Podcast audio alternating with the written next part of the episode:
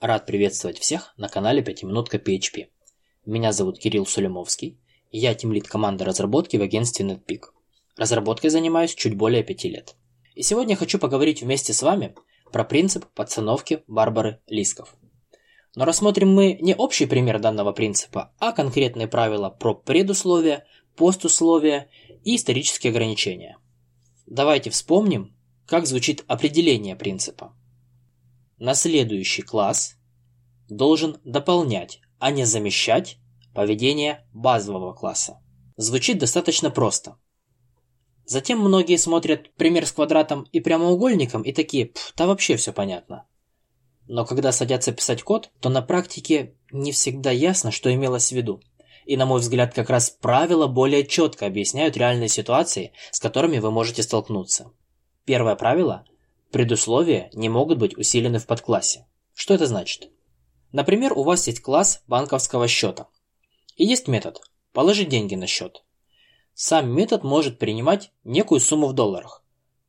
Внутри метода вы проверяете, не является ли сумма меньше 1 доллара, ведь вы не хотите, чтобы ваши пользователи могли передать 0 или отрицательное значение. Теперь представим, что у вас появился счет с ограниченными возможностями, и пополнять его можно максимум на 100 долларов за один раз. Вы создаете еще один класс, наследуетесь от базового и переопределяете метод, добавляя в него второе условие. Если сумма превышает 100 долларов, то выкинуть exception. Вот это второе условие у наследника и будет усилением предусловий, то есть того, что предшествует основной бизнес-логике. Так делать не нужно. Сюда же следует отнести и контравариантность. Она касается как раз параметров функции, которые может ожидать подкласс. Например, в вашем базовом классе метод может принимать аргумент с типом integer или float. Это значит, что переопределяя метод в дочернем классе, этот аргумент может быть расширен, то есть он, например, он сможет принимать integer, float или string.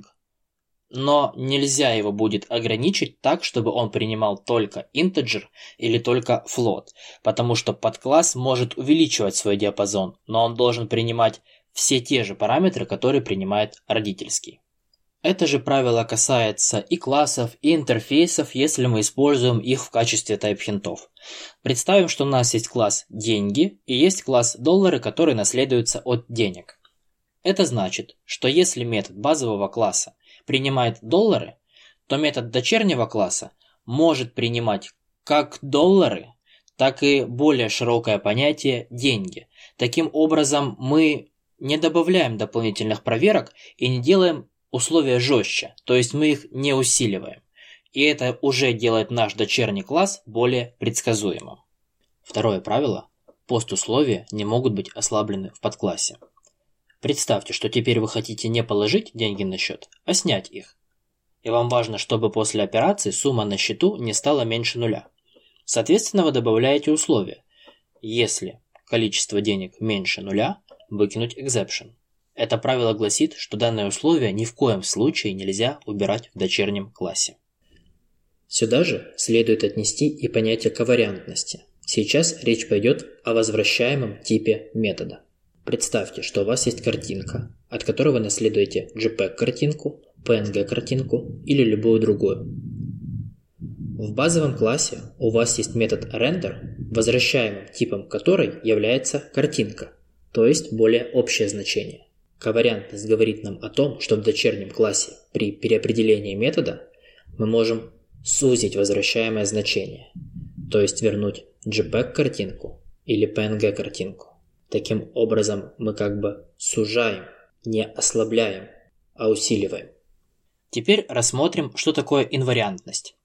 Инварианты – это некоторые условия, которые остаются истинными на протяжении всей жизни объекта – как правило, инварианты передают внутреннее состояние объекта, например, типы свойств базового класса. Они не должны изменяться в дочернем.